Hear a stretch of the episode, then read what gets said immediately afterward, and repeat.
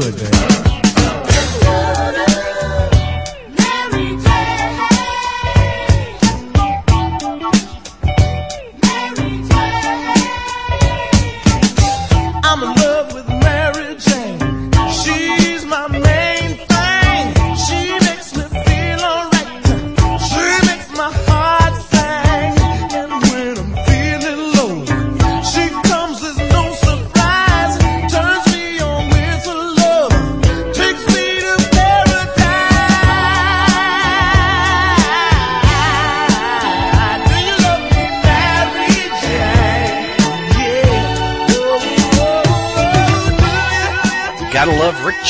Baby. Episode 27 for March 2008. The Spider-Man Crawlspace podcast is sponsored by MailOrderComics.com. They're an online leader in comic book subscriptions, and they have today's comics at yesterday's prices.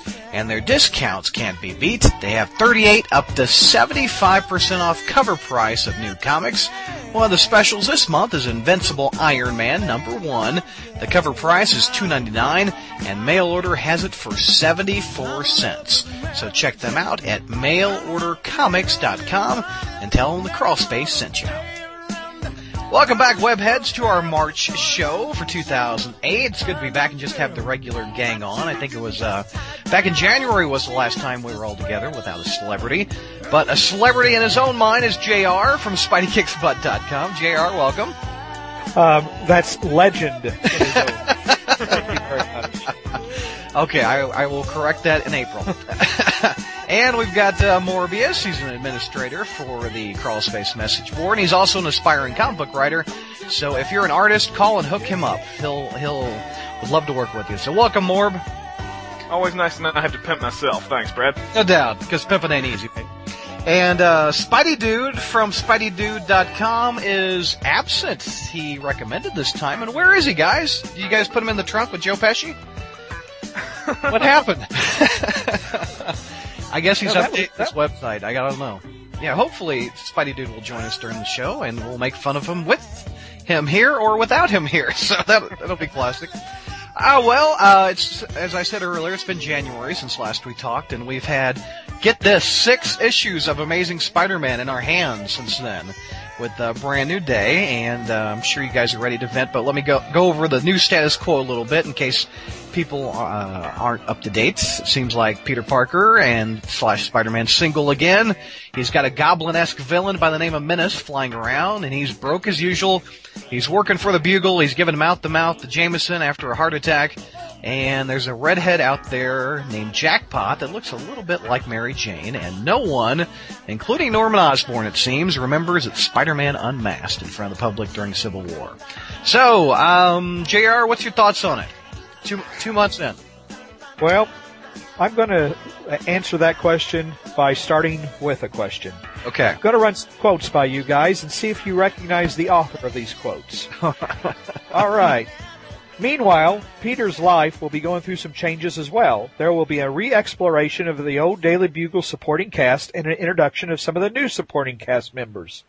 Number two, the Spider-Man books need an influx of new blood in terms of villain that Spidey goes up against. Number three, I want readers to put down the first couple of issues and say, this is fun again. I want it to be fun. I want to put back that sense of wonder. Number four, so we're trying to get back to the essence of who the character is. We've had a lot of distractions over the past bunch of years. It's not really a reboot or a revamp, but a refocus. Refocusing on what made Spider-Man Spider-Man. Actually, I've got two more, but I won't bore you. I'll save those for my article. So, who said this? That was a good Richard Dawson impression of the Family Feud. I'm props to you. except, I don't kiss any old ladies. So who's so who said all of these? I would guess it would be Joe Quesada. Do I win? Who do you think said a morb? I was going with Steve Wacker personally. nope. No. The answer is the answer is Howard Mackie in 1998. I'm Wow. not kidding, guys. I went back to uh, Wow. to some of the articles that were published, uh, and every one of these, and I've got a couple of more. Rereading the earliest issues of Spider-Man, the thing that always made Spidey unique was so much was about Peter Parker. Mhm. Three quarters of the book was just Peter Parker soap opera stuff with high schooler Aunt May, and then Spider-Man had to get into costume, pop off, and do the superhero thing. So, You know, uh, I guess they say past is indeed prologue, uh, but That's a- uh, Ten year old quote from Howard Mackie. and exactly, and uh, that pretty well sums up. I mean, obviously we'll we'll be chatting a lot more, but uh, I feel like we've just gotten on the tre- uh, treadmill to nowhere.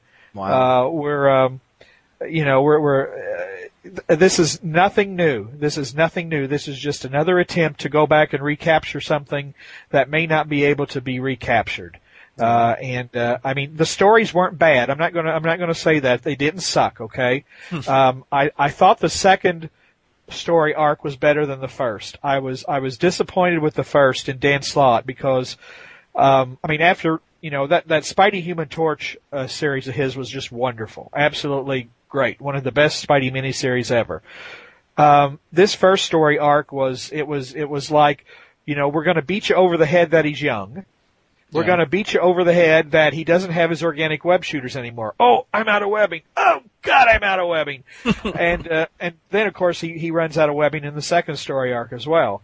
Uh, and um, uh, you know, and um, frankly, I had I had never heard the term macking since he's and it's not a reference to Howard, but he's macking on some girl. Again, I said it's a beat over the head that he's young, but where I heard the term macking was my son was watching an episode of Hannah Montana. Yeah. And Hannah's rival Mikayla talks about macking, and I'm thinking, okay, if that's the audience you're going for, well, you know, more power to you, I guess. Uh, so What was it But called? right ba- now- what was it called back in your day, Jr. Macking, flirting? kissing, Ki- oh, sucking face, sucking face, you know. Jesus, perhaps? mack. What the hell is macking? It sounds Uh, like something, something like like a duck call or something. Mack, mack, mack, mack, mack. wow. Oh, anyway, I, I'll step aside Oh, right my now and let goodness. you guys. Morbius, follow that. You got any ten year old quotes? Uh, no, I'm afraid I'm not quite as well prepared as JR was. Jr. brought his uh, game today. Yeah. And his JR's got a half finished article. That's the thing. Cheers. Well, I'm uh I'm basically going to totally switch gears from my complaining when we reviewed One More Day. I mean, my feelings about that story haven't changed. Uh, I'm not saying what they're doing now is the way I would do it. I'm not saying it's flawless, but at some point I had to just say, this is a comic book. What matters to me is, do I enjoy reading it? And if I enjoy reading it, I keep it. If I don't, I drop it. And so the bottom line is, I have just in the past two months gotten six issues of Spider-Man in my hands that were very, very entertaining, that I really enjoyed. So, I've got to give these guys their thumbs up. I thought the writing and the art on both parts were very good overall. Um, oh, JR does have a point. There are some places where, uh, Slott's dialogue was a little bit, uh, bad. I was trying to find a better word, but there are a few places where the dialogue is a little bit kitschy. But um, I thought Guggenheim's arc was better. Um, he had maybe the best handle on the voice of Spider-Man I've read in a long time, if not ever. I mean, his Spider-Man humor was dead freaking on. And this So from a, it this from a guy who didn't like his Blade dialogue or didn't like the Blade comic. Yes, and that's the thing. I think Guggenheim is a good writer. My problem with Blade was just that I don't think he's ever read a Blade comic book before. Yeah. But uh, that's that's not an issue on Spider-Man. He's he seems to really love the character. He knows what he's doing with it. Um, this might not be the direction you want for the character. Like I said, it's not the direction I would choose. But in the end, they're doing a very good job with what they have, and I do think they care about it. I do think they're enjoying themselves, and there's some high quality work being produced. So Yeah. I'm giving it the thumbs up.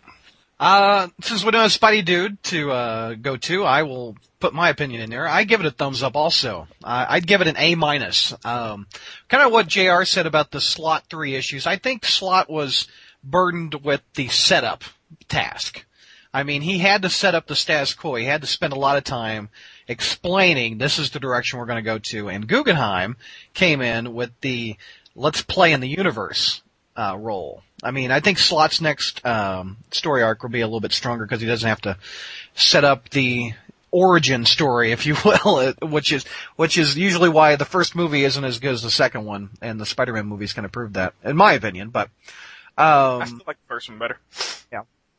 But I, I, I like it. I like the fact that I can read three chapters of Spider-Man in one sitting and not have to read three different issues and pick up friendly and remember, oh, Uncle Ben came back from an alternate timeline. Oh, well, sensational. Oh, this one he's dealing with the puma and the black cat. And amazing, he's revealing his secret identity. There's like three versions of Spider-Man in, in years going back to the 80s that you had to remember. There's three different storylines going on, and this one is one storyline going at three chapters a month. And I just, I dig that a lot. I think that's been, it, it should have happened a long time ago that you can get one main storyline going at once. And I just, I dig it. That's my first three books I read, uh, every month when I get my box from mailordercomics.com. Look at that. I put, put a little pimp in there. Uh, But uh, I I love the artwork on both uh, both uh, chapters. I'll call each month a chapter. But uh, I thought McNiven was great. Uh, his Spider-Man covers are great. His interiors are great. Um, and Larroca, I wasn't as great, it wasn't as strong as McNiven, but uh, still solid artwork. Just beautiful stuff to look at all the way around. And I agree with what Morbius said. The the uh, the character's spirit and humor is coming out of his mouth that we remember, in my opinion. He's he's witty, he's funny, uh, he's got problems again. Um, he's and he seems uh, younger, and that's their intent, and I think they're fulfilling it with the, showing more problems, more conflict, etc. So, Jr., what do you think of of Norman? I mean, not Norman, but Harry coming back. Um, I before I answer that, I, I'm not going to ask, ask another question. Okay. I will. I will say I do agree with you 110% on the one title three Yes. times a um, because uh, you know I I've you know it, it helps you with the flow of the story. Like you're real, you know it's it's the same reason I like the trade paperbacks of like when I was reading Daredevil for a while. I would never have bought the single issues. I bought the trades, and this this feels like a good. Well, I wouldn't say good, but this feels like a trade paperback where you mm-hmm. read a story, Exactly. and that does help a lot. I mean, rather than you know, if you have a you know, which and I, I wasn't really happy with the issues, but some were definitely stronger with than others, and so like we're right into a you know, we have the Slott story. And it doesn't go on for three months. I mean, it's over, and then with the, the stronger story starts, and then we have that. Mm-hmm. So I think that's going to help the rotation of the writers. Uh, I think is going to help because if somebody's not on his game, and you know, in any work environment, I mean, all of us, you know, there are days we're not on our game. Right. And so that if somebody's not on their game, then next month somebody else picks up with a new story. Uh, and, uh, I mean, I think it'll, I think once they get their direction, uh, which isn't the direction I'd go, but once they get the direction established, I, I do agree with you, Brad. I think the stories will be better. Uh, what do I think about Harry coming back? Well, believe it or not, folks, I don't think it's a bad idea. Well, Um, that.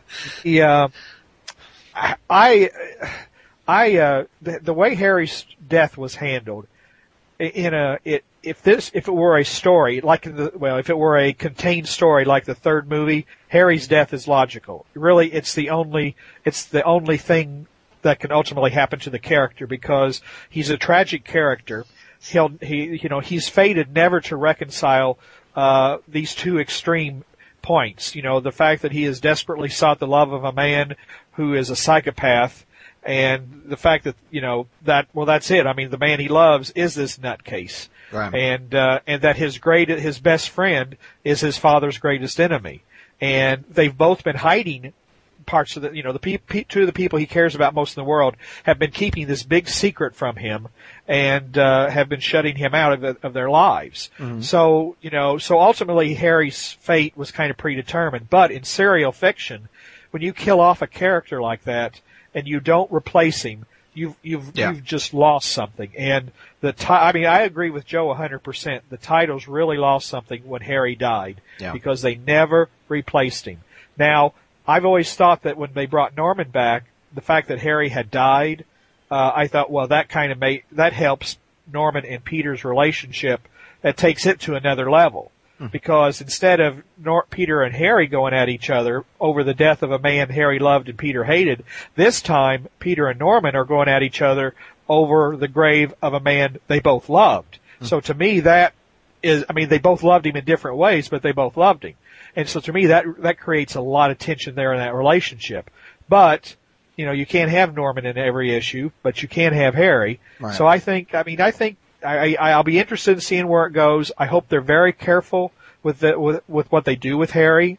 Um, and I hope they're very careful with how they explore, explore this relationship now that both he and his father are still alive. But I, this, this is one I'm definitely willing to give a chance to. Well, more. What do you think of uh, Harry coming back? Kind of like what Jr. j- The points Jr. just made.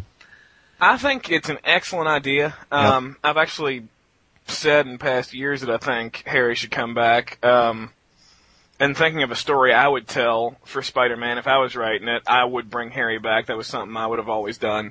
Um, I just think I'm not sure how their what their plan is right now. Um, I thought he was great. I thought the supporting cast thing they were talking about. They they kept talking about the supporting cast, and apparently Howard Mackie did too, but I didn't realize that. Um, I thought in Slott's Month, the supporting cast thing with Harry and his girlfriend and the girl, what was her name, Carly, Right. um, that was lusting after Peter. I thought they were all great. Um, but then with Guggenheim's issues, we saw them in one little scene. Yeah. And, and all it served for was Peter runs to, Harry gets an idea, leaves, done. And if he's gonna be used that way, then he may as well still be dead. um, Is is, Car- a- is Carly uh, Harry's girlfriend? Is that the one? Lily was Harry's girlfriend. Okay, and Carly's Carly was the little examiner person, examiner. the CSI okay, girl. gotcha, gotcha. Um, Okay, The Gwen But- clone. the Gwen clone, the Gwen. yeah. yeah. yeah, I think Harry coming back has excellent potential, and um, I'm waiting to see what they do with it. Actually, the uh, I was reading today the convention coverage, uh, whatever convention they're having right now. I don't remember what it was. I think it's L.A. But, uh, possibly. I'm not sure. Yeah, sure. that might be it. Yeah, Wizard World, L.A. Yeah. The Spider-Man panel they did. Um, there was some comment. Dan Slott. They were talking about Harry, and Dan Slott said, "We didn't bring anybody back from the dead. Keep reading." Yeah, I, I saw that. So, I'm worried that this is going to turn out to be like Mephisto in the guise of Harry Osborn. If they do that, then I'm going to call crap. But as it looks now, there's a lot of potential to bring Harry back, and I love the idea. Yeah.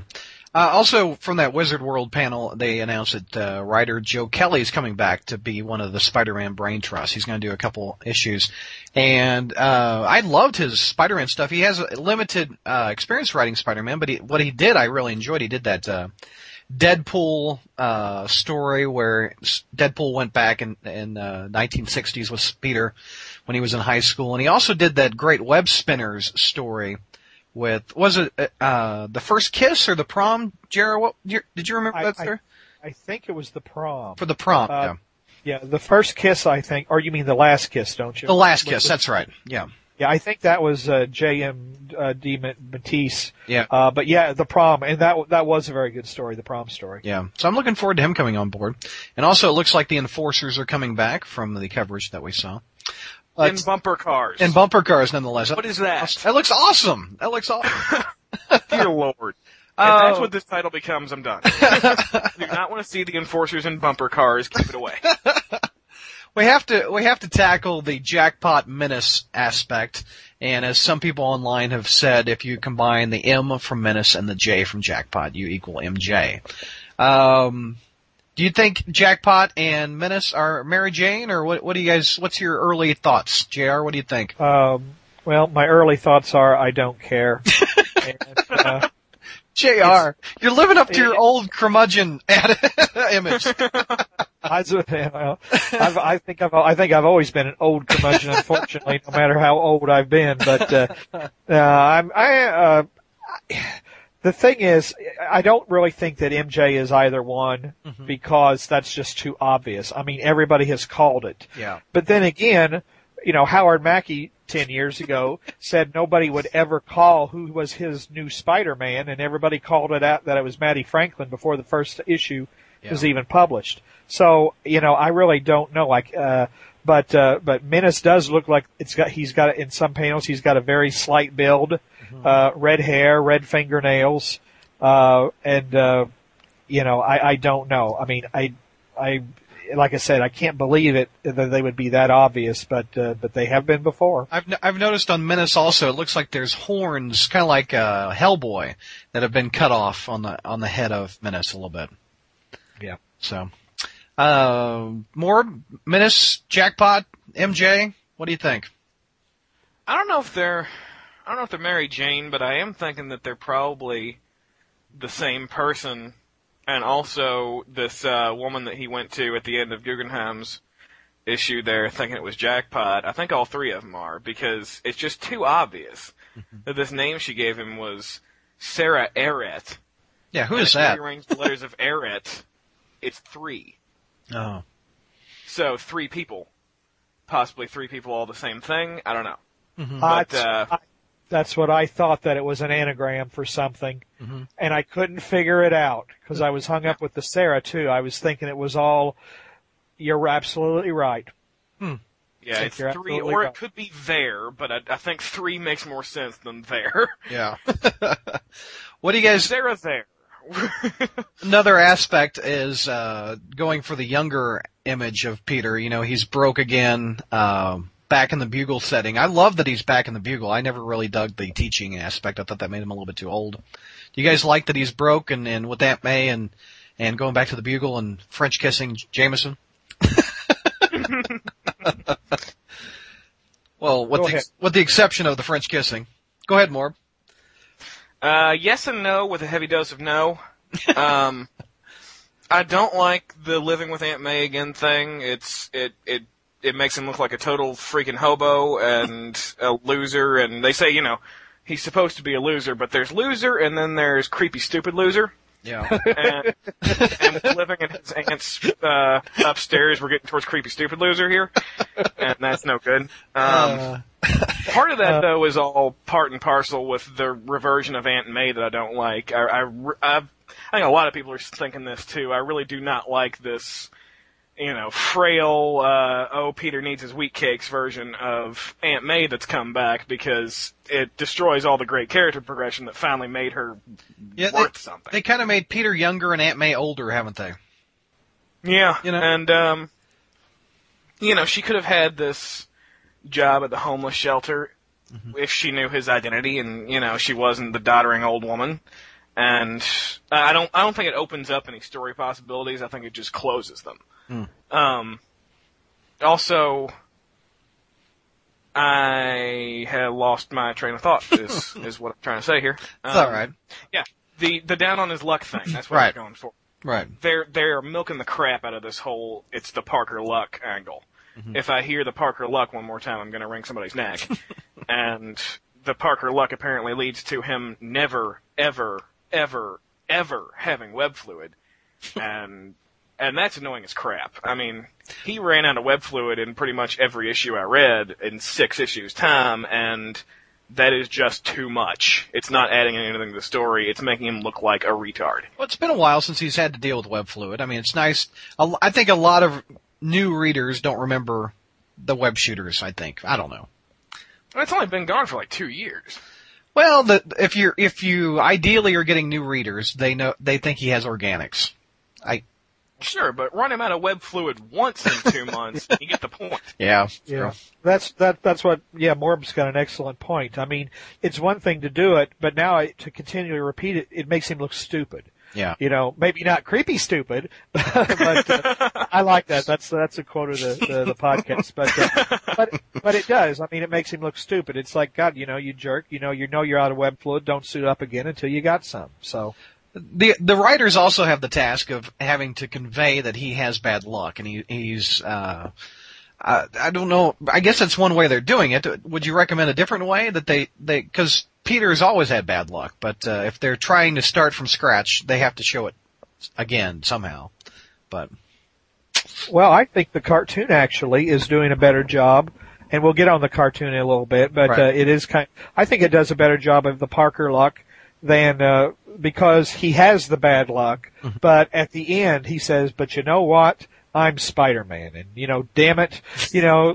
I look good, I feel good, and I love myself or whatever. But uh, like Stuart, Stuart like Smalley or whatever Oh, it was. yeah, but uh, but you know, it's one thing to have quote unquote the Parker luck, and but uh, like as Morb said, which is one reason I didn't didn't like the stories was because they continually beat it, beat him over the head, and you know, and then Harry says something silly like, "Well, what company would trust Peter Parker with a credit card?" I mean, come on, dogs can get credit cards, you know, and he does. Oh, he doesn't have a computer.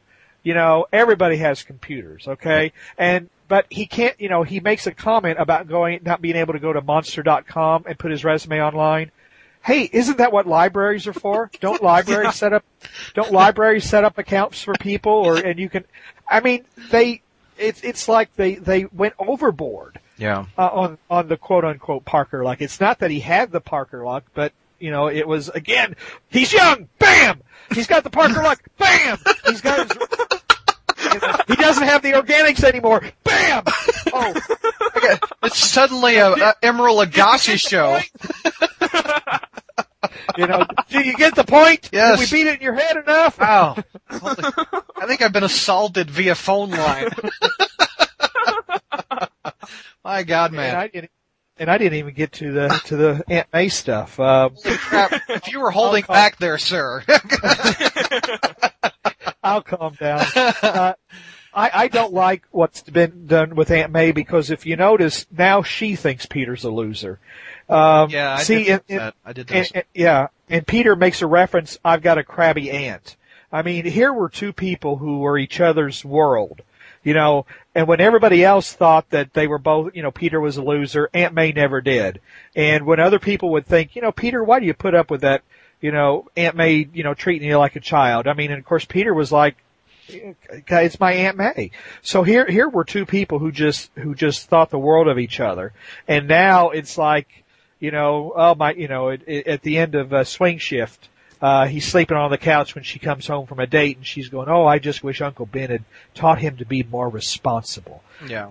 And, but she, even, even when he was being goofy in the old days, she thought he was responsible. It was everybody else that thought he was a loser. So I, I really do not like that at all. Yeah. Um, I do like though the soup kitchen thing because that is what Aunt May would do. Yeah. I mean, Aunt May lives to serve others. I think that's one of the strong, I think that's really, that was something of the character that was, that was lost for a very long time because they wanted to make her a doddering old fool.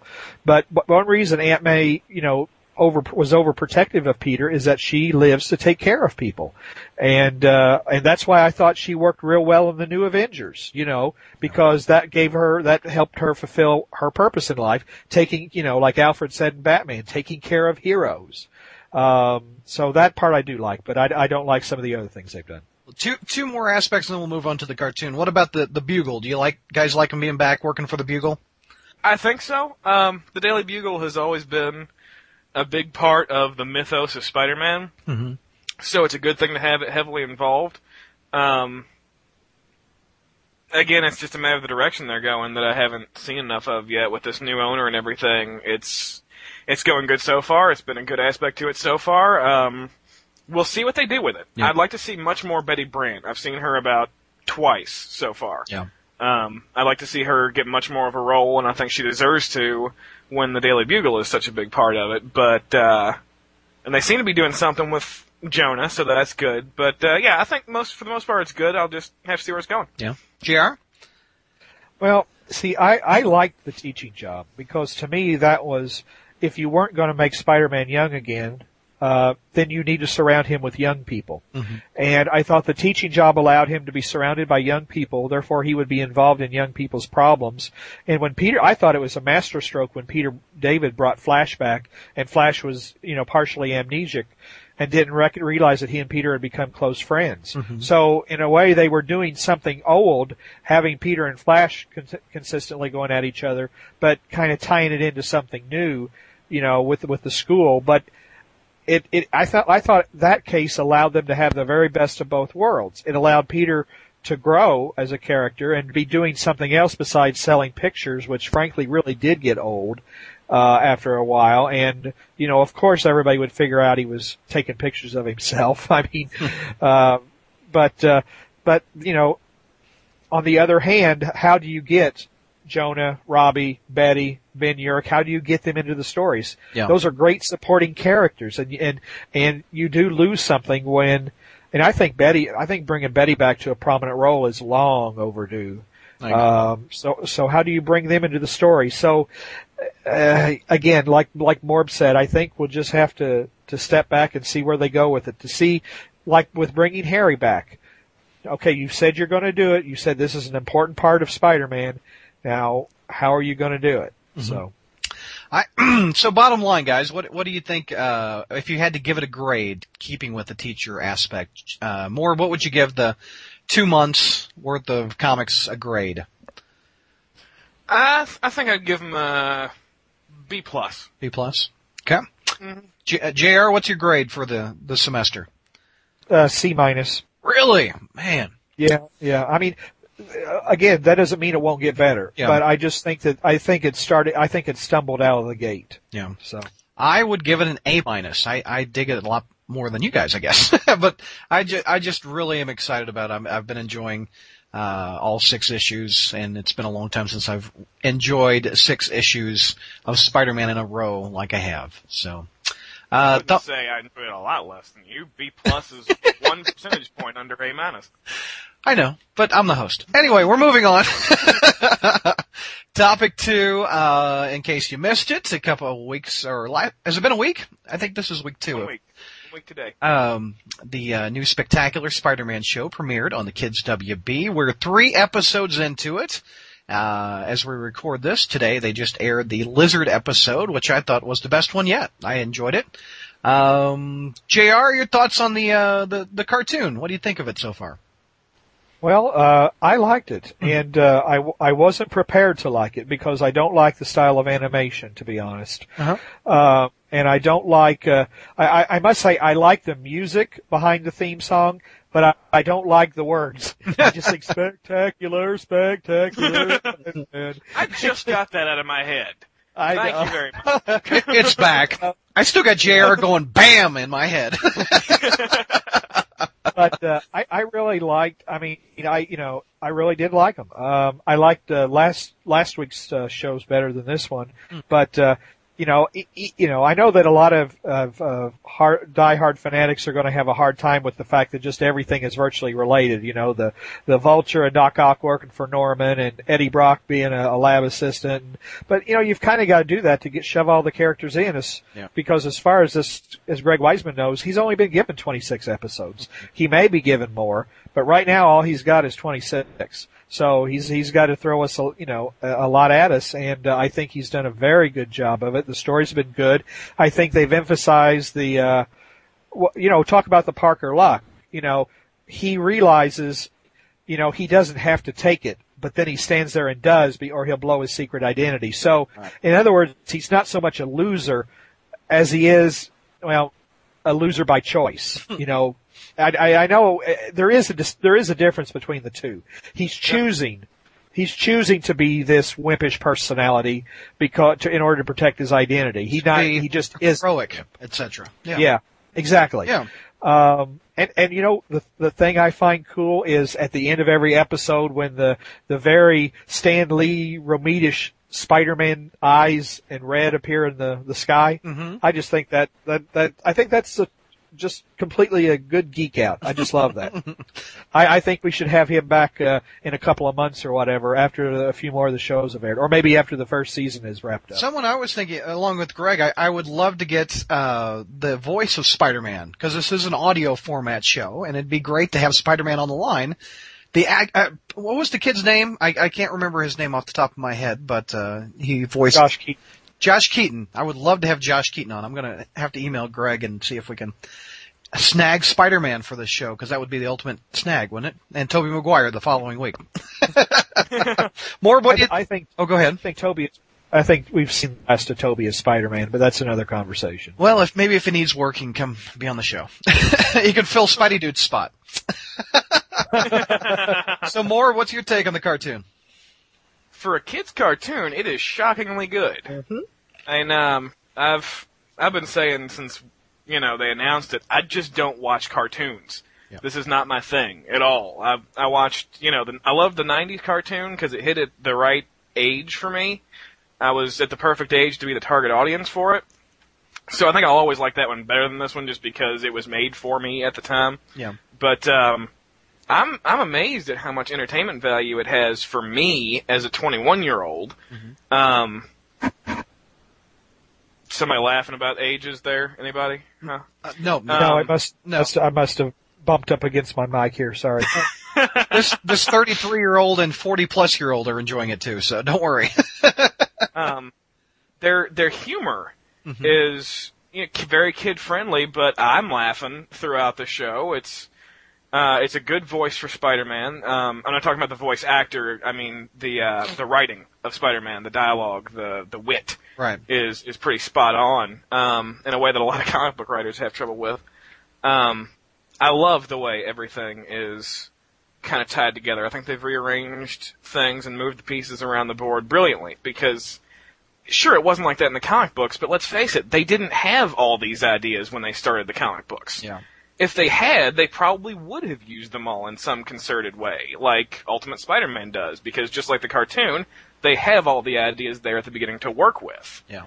Um, I think they've done a really good job with it. Eddie Brock is uh, great as a lab assistant, and knowing Peter and fighting the lizard with Spider-Man was a great thing for Eddie Brock. Um, I actually find the lizard to be one of the most boring villains Spider-Man has ever had in every medium I've ever seen him. Um, I hate him, to tell you the truth. But this episode with the lizard I was dreading, and they made it really enjoyable. So I'm very impressed with what they've done. Uh, my I, my take again. I'm giving an A minus. I'm A minus. All I'd be a horrible teacher, I guess, because my whole class would be having great grades. But uh, I, I, I loved it. I, I thought uh, I agree with what you said, Morb. His his sense of humor is very kid friendly, yet adults can get it, and that's what makes good animation successful for multiple ages, I think. And the voice of Spider-Man, the actor, and the voice on the page of uh, paper is perfect. I think it's nailing him quite well as a 16 year old kid. Uh, I love that it's fast. You know, when Greg was talking about it, he was talking about how he wants this animation. He wants Spider-Man to be just jumping all over the screen, and he he is. He's he's cl- uh, climbing walls. He was on that subway this week with the the lizard. That thing was flying very fast, and I just love uh, the speed and the humor of it, and also the Parker luck we've been talking about. I love that he has a cell phone with a reminder that Aunt May's on his curfew at 10 o'clock. And, and most 16 year olds have that problem. And I think that's very funny that they're doing it in the cartoon because they didn't have cell phones back in the 60s when, when Peter was uh, a teenager. But you're always wondering, is it 958? Is he going to be in trouble? Uh, etc. And I love that he, he played up the hero aspect, you know, the loser aspect that we've been talking about in the episode this week. He, uh, he took the water balloon to the face because he was like, I'm going to lose my secret identity if I don't take one to the face. Uh, he also took the blame for getting a picture in the bugle. He was heroic in doing that. And I just think they're nailing So that one though, I disagreed with. really? Well, he, I ha- thought that was he would have had to give a done. he would have had to give a secret identity up to the gang. No, he wouldn't because they're uh they're getting on him saying, "Oh, you ditched the effort to go win a contest." When all he has to say is the truth. My aunt May is struggling with house payments. We need money. I went to get money for my aunt. Yeah. And that's that's what he did. That's the truth. It would have been very easy to get out of. I was wanting to yell at the freaking screen on that one. Another another aspect Well, I noticed when he uh, Spider-Man suddenly appeared in the lab, he could have said, "Oh, Peter Parker told me to come here" or something like that. But I thought that could have been another out for him. But go ahead, Jr. No, I was about to say the reason. I think the reason they were mad at him is they felt that he exploited the situation. Yeah. Uh, but uh, you know, because you know, not just so much winning the contest, but uh, you know, he uh, he took advantage of uh, Dr. Connor's situation and uh, the tragedy of the situ to make some money. But like Morb said, you really hate it when a character could come up with a better explanation and just it's like a bad soap opera sometimes you know th- you know that there's a great line or there's a way to get out of it but they won't use it but but that's a minor thing compared with with uh, you know overall how good the the show has been The Oh, true. the only minor qualms I have with it is why does Spider-Man have a mole underneath his eye? I don't I don't get that's just and it, and they have little funky noses. Have you seen their noses? Yeah. You know, I'm not yeah. paying a whole lot of attention to the animation, really. I mean, um, I mean, I, it's on the page. I hate that art style. I mean, I was vilifying it before I ever saw it, but really, it, it works so well on the screen. I'm not even. Yeah. People were talking about the eyes they didn't like, and then so this week I had to actually pay attention to the eyes because I'm just kind of letting it wash over me. Yeah. I, I mean, it's just minor points, and I think it'll be a very successful show. I, I don't know where we could check the ratings, but uh, I, I think it's very kid friendly, and I think anybody can tune in any Saturday morning and catch up on it and become an instant fan if they were a fan of the movies, or even if they weren't. I think it's very accessible. So I, And, and I, I think yeah, they hit it out of the park. So And the point I wanted to make was that, you know, for all, th- this is where I think Marvel either doesn't get it or they just simply enjoy talking out of both sides of their mouths. Because, you know, one, my son watched it with me. My son thoroughly enjoyed it. He's six years old. Uh, Morb, you know, is, tw- is in his twenties, enjoyed it. You're in your thirties, and even me, the, the creepy old curmudgeon, enjoy, enjoy, enjoyed it. But, and it was about a 16 year old Spider-Man. yeah, Now, you know, it's like, so it's not how old he is, it's how well the stories are told and how logical they are. Yeah. Now, you know, now obviously if someone had snapped their fingers and he was 16 year old in the comic, I wouldn't like that at all. So, but, but it, it's, you know, we're not so, we're not as hung up on the age as, as Marvel thinks we are, that everybody has to have a young Spider-Man. Uh, and, and like I made the point too, this had the Parker luck without beating you over the head with it till you were sick of it. Yeah. Uh, it's an entirely different, you know, it's all in the stories. So, yeah. I, I, guys, you want to do a grade? We did a grade on one more day. I, I'd give it an A minus. More, what would you give it? The cart. Uh, I'm going to be just as boring as you and give it a B plus.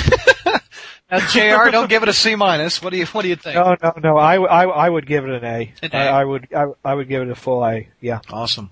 I hope it does well in the ratings. I, I don't imagine, couldn't imagine why it wouldn't do well. But, uh, well, our next topic, we were going to have a Spider Girl debate, but, uh, Spidey Dude is not here. So, by default, Morbius, you are declared the winner of the Spider Girl debate. Congratulations.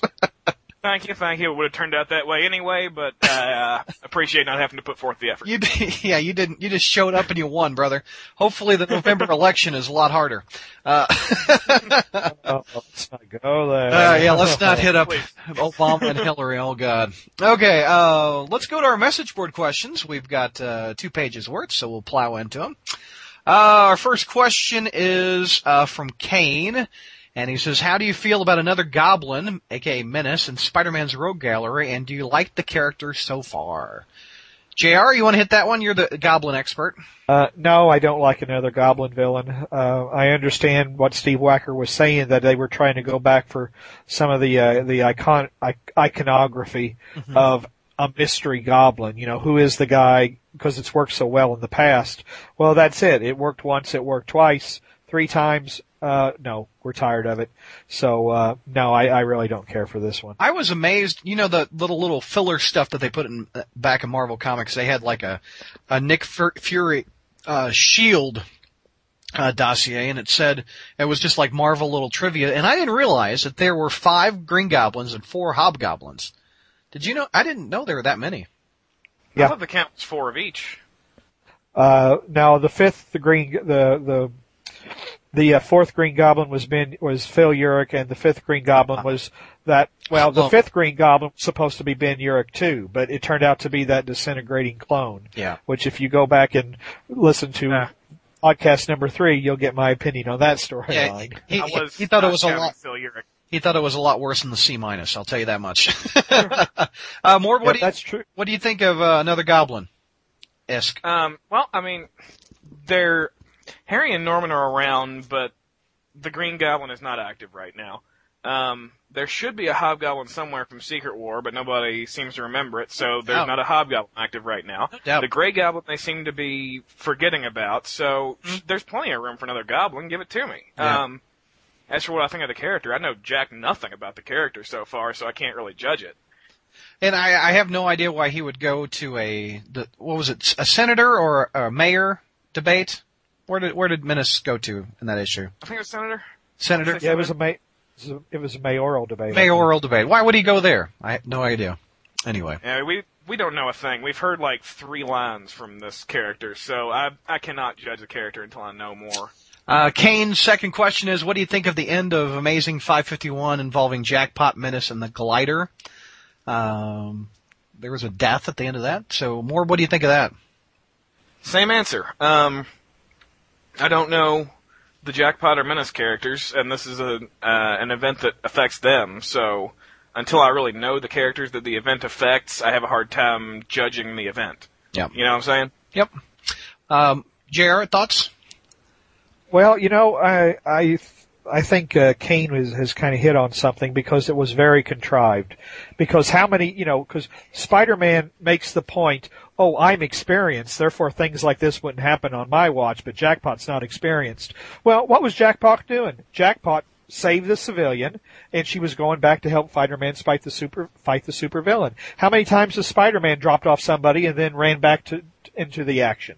So that was a very uh, um, I mean, it could have ended like it did with the council with the councilwoman getting killed, but then with Spidey's narration that uh, oh it happened because Jackpot was inexperienced was uh, was inappropriate. Yep. So Uh, Funny K from Scotland. And are you guys on the board right now? What What is that avatar from? I, is that uh, Ben Reilly with Jameson under the Goblin mask? It looks like the Crime Oh. Master mask. Oh, the Crime Yeah. Master. What is that? that's from uh, that's from Untold Tales of Spider-Man number twenty five. Holy crap! When, uh, job. Props to uh, you, Jr. Well, it's a it's a Goblin issue, you see. okay. Uh, Yeah, but, true. uh, but uh, basically, it um, uh, you know how Untold Tales always like they kind of were interwoven with the original tales. Well, this is the one because early in an issue of Amazing, the original, the Crime Master and Green Goblin are talking to each other like they know who each other is. Well, this story that Bu- Busiek is telling, this is the unmasking, but rather than seeing the face of Norman Osborn, the Crime Master actually sees J. Jonah Jameson because Norman has disguised himself as Jonah as to not give away his real identity. wow. So that that's what that is. Yeah, I read that So- issue. I do not remember it at all. My goodness. anyway, uh, Funny K says, what is your suspicions about the two classic villains popping up in the summer? In his opinion, it will be Kingpin and Mysterio. I think this because Mr. Negative may become involved with the higher crime lords and Mysterio because it's been hinted at. Plus, the Kingpin gave Francis Klum the Mysterio costume. And what do you think about the prospects of Ed Brubaker writing on Spider-Man?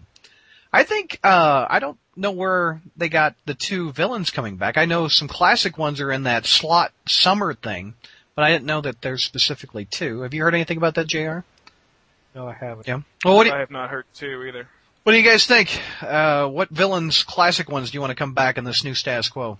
I really don't think Kingpin's going to happen. Yeah. Um, they they shuffled him off out of the country in Daredevil, and I think that I'm not sure if it's where they're going to go, but I think they should next time they deal with him should be in Daredevil. Yeah. Um, and we just had the whole Kingpin thing with Back in Black. Yeah. But um, Mysterio, I don't know if they really want to go near it with uh, how confusing he is right now.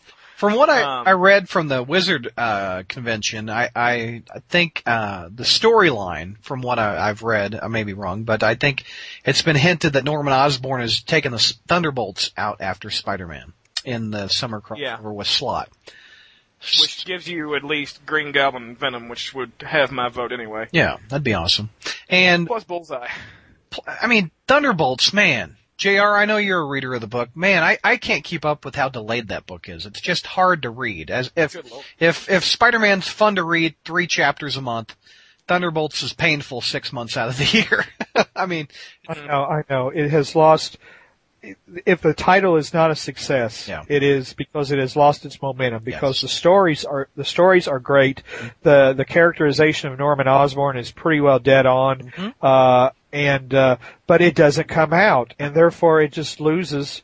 You know, and the one shots are not as good as the. Uh, in fact, uh, the Paul Jen- the, the first one that Paul Jenkins did with the with Speedball slash Penance that was not very good at all. Um, and uh, so the the that's a shame. I, I just feel this title is going to start to slide because Ellis can't get it out on time. I agree. It- It's a good book, and I, I I look forward to where they're going with the Green Goblin. With the the he opens up the desk door drawer and he sees the mask and he's like getting crazy. But I I wish it would just come out. on more uh, regular basis. Uh, Spider-Man marriage, who is uh, not a fan of the marriage, I would guess. No, just kidding. His question is, uh, seem, seeming as most of you, and I think all get your comics from mailordercomics.com, do you ever get the urge to go online and see what happened in the latest issue of Amazing? And what do you think is the most unfortunate event in Spider-Man's life? Yeah, uh, I, I've I, it's hard to avoid. It's kind of like American Idol. I, I, I, I missed an episode and I had it on the DVR and I was going to get to watch it, but I logged onto the front page of Google News and it told me who, uh, what happened. It's kind of similar. Oh, Brad. Are you, are you not? American Idol? it's kind of hard to avoid Spider-Man news when you run a Spider-Man website. So, um, yeah, I run into that problem. We ran into that problem when uh, Spider-Man Unmasked It was on the front page of Yahoo News and MSN and all that stuff. when Captain America died, I Yeah. went to MSN.com, you know, the day it came out, and the headline on the front page was Captain America killed off. Damn you! Damn you, homepage. I never expected to have a comic book spoiled for me on MSN.com. Me neither. Yeah, it, it, I try to avoid it. I try to avoid the threads uh, that get pop up the Wednesday when these books are released. I try to reread them after I get my books. But uh, how about you, Jr? Do you? Well, you're always working, Jr. You probably don't have as much time to. I, I haven't plugged in. Yeah, I've had a very, in fact, I'll probably talk about near the end of the show. I've had a very hectic and problematic work schedule lately. I still do, you mean, you can't, you, you gotta have some fun. So yeah, I still get away and, and, and check what's going on, uh, because I kinda like, because when I eventually do write my articles, um, I like to know what's going on, and I would hate to write something which would be contradicted by something that somebody said on Newsarama or whatever, or or say, well, why did so and so do this when over on a thread it's explained why they're doing it. So so I, I do try to keep up Yeah. a little bit. And his last question is, what is the most tragic event in Spider-Man's life? And I think that's kind of an easy one. And then Uncle Ben. I think that's where the whole ball got rolling. The death of Uncle Ben. Do you guys agree, or what? What do you think? I agree. Okay, Morb. I'm not sure. When Stacy is Ben got, the- yeah, Uncle Ben got things rolling, but Gwen Stacy galvanized it. yeah. and that was really very, you know, it it seemed at least to him much more directly his fault. hmm And um, yeah, I'd have a hard time deciding between those, unless you're talking about the most unfortunate event in his life for the fans, which was probably Spider-Man Breakout. Oh, I thought you, I thought you were going to go with uh, one more day. No, Breakout is still worse. that was I, I, I tried to read that piece of crap, but I, I, I it was the UFOs escaping the vault, and that's pretty much it. with Spider-Man. Yeah, my God. Really, really bad book. And guess who decided to pop in? Spidey Dude had to work overtime at a lovely, his lovely work establishment. Welcome back, Spidey Dude. It's good to be back. Uh, the work was hell, so this is kind of a tranquil, nice Well, we, happen. we've been talking about you the whole show, so uh, you'll want to listen to this. Sure. I'm going to definitely have to listen to this one. And we, we, we called it, we said, because we held off the great debate of 08 for uh, the third topic, and we said if you don't make it in by the third topic, because we're already into the message board questions, you have officially Uh-huh. lost the debate, sir. oh wow! More, Well, more I- won by I guess- showing up. Oh, hey, we'll do it next man, month. How's save that? Your bitter defeat anyway. what was that more? Oh, shut. Yeah. Uh, we, we will we will do the great debate 08. We'll just we'll, we'll just postpone it. How's that? Well, we'll it's- have a real great debate. because you know you need you need all that preparation time to go up against me. I see how it is. he needs preparation uh, H. No. oh, uh, no, actually, that was, Brad, that is was actually. Classic. All right, Um, let's get back to our message board questions. Now that we've got the whole gang round up, uh, Bert Bertone Beetle. Uh, I feel most of the recent Brand New Day comics, as of when I typed this, could have been told with a married Spider-Man. Your thoughts, Spidey Dude? You get the first one. Go ahead. Uh, well, you know, it, yes, it could have been told with a married, married Spider-Man, but you know, it it it's been written so well that I haven't really noticed it. Uh, I I really haven't. I, I mean, it's, yes, it's there in the back of my head, but to me, the story has just been pretty, has been fairly strong. Um, you know, especially particularly the Guggenheim arc. I thought Dan Slott's was not as strong as Guggenheim's, but uh, you know, yeah, I could have been told a married Spider-Man, but you couldn't. I don't know. It's just I'm not letting it bother me as much as a lot of other people are, and so therefore uh, it's not been a a issue yet. Now, when we actually do see Mary Jane and and uh, and Peter together, eventually down the line, if that is if you don't believe her to be jackpot, uh, then yeah, we'll see. Uh, just right now, I'm just taking it for what it is, and it is what it is, as, as the uh, saying goes. Until uh, yes, it could have been told with the Mary Spider-Man, but I think it's even better without one. Yeah. Here, real, Personally. real quick, we, we each gave our grade of the two months of Brand New Day. I gave mine an A minus. Uh, Morb gave a B plus. Jr. gave a C minus. What would your grade for the two months be of Brand New Day? Uh, my my grade would be uh, I would say a B plus is is fairly accurate. Uh, Not fantastic, but it's been fairly strong. I felt like uh, I would give Slott's arc a B, and Yeah. I think mainly because it was a lot of setup, a lot of setup, and Guggenheim's was much stronger in my opinion. yeah. And Gale's, as, uh, and I've read two issues of Gale's. Uh, his first issue is pretty weak, but his second issue is fairly is fairly strong. So we'll see how the third issue goes. And uh, I'm kind of I'm kind of wait, I'm kind of eagerly anticipating the time where we're not going to have such it needs so structured. And we're going to have, you know, loose storylines where one person tells us one one shot and another tells a six part story. So we'll see how it goes from there. Okay. But uh, that's my grade. Jr. You want to talk about could this these stories happen when uh, Spidey dude or not Spidey dude when he wasn't married when uh, Spider Man wasn't married? Could these stories have been told with a married one? Well, yeah, yeah, they could have. I mean, the whether he was married or not, except for the part that he would be uh, where he was macking on Miss Girls Gone Wild. I guess that couldn't have happened when he was married. But uh, the story, the stories himself, his marital status was irrelevant. Yeah. How about you, More? Do you think these could have been told single or married Spider Man? Doesn't matter. I guess they technically could have, but these would be the most shallow freaking stories with him being married. Uh, just with the way he's the way he's acting and the fact that he's living, you know, in his aunt's house and he doesn't have a job and all that stuff. It just it would not have sat right with a married Spider-Man. You could have done it, but it would have gone even way farther into the the, the creepy loser territory. um, Yeah. but you know, actually, to tell you the truth though, seems like uh, him going out to a club with Harry Osborn. I would like to have seen him do stuff like that with Mary Jane a little bit more because she used to be kind of, you know, she goes to the clubs and dances and stuff, but they didn't really do any of that type of life, I guess. Uh, at least in the past couple of years. Uh, Viper from Johannesburg, South Africa. Uh, welcome back, Viper.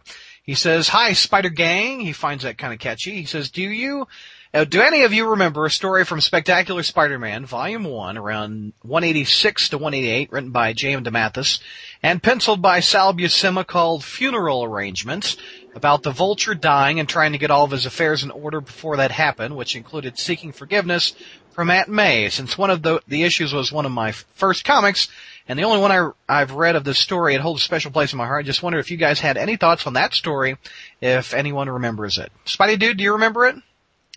I do remember it. Okay. Uh, it, I, in fact, I, I think I recommended it a couple of months ago, Mhm. uh, if I remember correctly. But it, it, the story is funeral arrangements, and it's uh, the story dealing deals with uh, Aunt May's boyfriend, uh, Nathan. Lubensky or something like that. yeah, yeah. Thank you. Yep. Uh, it, yeah, Nathan um, was killed by the vulture accidentally, and uh, now the funeral arrangements is, is the fact that vultures found out he's dying of cancer, uh, which was later retconned. But he, he was uh, he was dying of cancer, and and he was trying to seek Aunt May's forgiveness, and uh, very very powerful stuff. And uh, uh, Aunt May, uh, actually at the very end, it says. Uh, basically to the to the extent of uh, I can't forgive you. That's that's God's job to do, not mine. And so she pitied him, but she didn't. You know, she didn't necessarily forgive him. Very very strong story in in in, in terms of it. Kind of gave a little bit of the origin of, of the vulture, which was later expanded upon by uh, Peter David hmm in the recent Friendly Neighborhood run, but uh, really gave the divulged more into the background of, of the Vulture more so than any other other story had ever done before. The Vulture, you know, before that story was really just a one note villain, the old man with wings that happened to be electromagnetic and stuff like that. You never really got a true origin story until later on, and this was this was just another piece of that that big puzzle. And so, it is, a very, in my opinion, it's a very good story. Um, written, written very well, and the art is fantastic. So, in fact, I think that was when Sal Buscema was really at his peak mm-hmm. uh, on that book was was th- during that era era with uh, John Mark DeMatteis until up until around 205 actually. Yeah. So I don't really remember the story. Jr. Do you remember the story? Uh, yeah, I remember the story. Uh, it's been a long time since I've read it though, Yeah. so I really couldn't. Um, I, I certainly couldn't articulate it uh, any better than uh, Spidey Dude already has. Or do you remember it? Nope. Okay. Moving on. uh, Rufus T. Firefly from Montgomery, Illinois says, let's try to reverse the one more day, brand new day debate here for a minute. Let's go visit Uatu. Is that how you say the Watcher? Uatu on the blue area of the moon and pretend that Peter never got married 20 years ago and that all the stories over the last year featured a single Peter Parker. Now let's pretend, good lord, uh, the JMS's final arc led up to and featured the marriage of Peter Parker, and Mary Jane Watson. Do you think fans would be happy?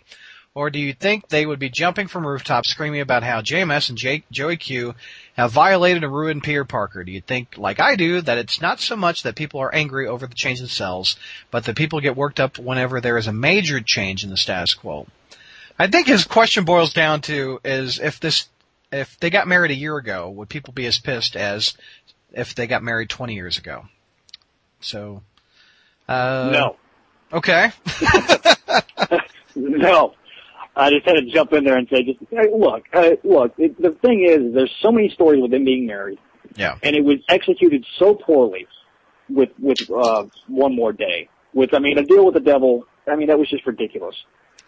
And that, enough's been said on that. But if it done a year ago, no, nobody. We wouldn't have been nearly as pissed off because I think that Straczynski would have made it make sense in a better way than he than Quesada did.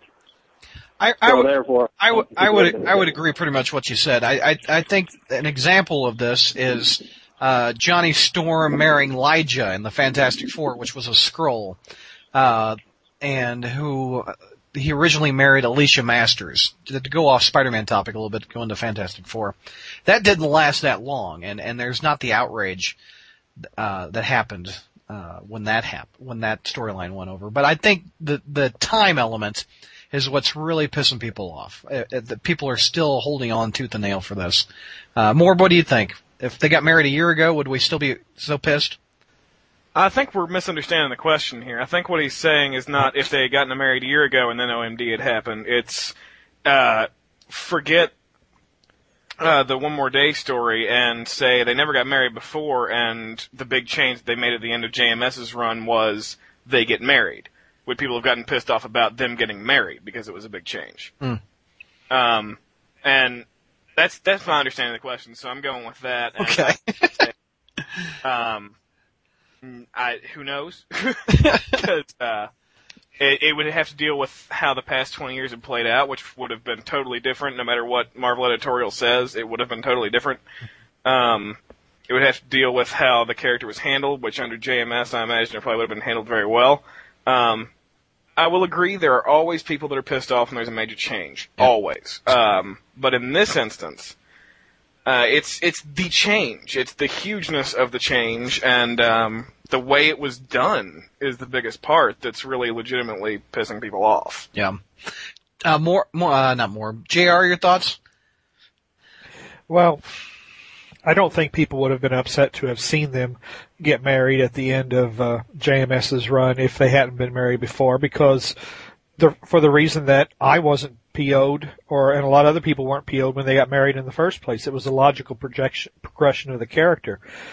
If the, st- that story had been retconned a year later, there wouldn't nearly have been the outrage, but there still would have been the the whole well, you know that they don't want to progress the character. We still would have had the whole progression uh, aging debate. Uh, it probably wouldn't have been as it probably wouldn't have been uh, quite as fever pitched, but uh, we still would have had it.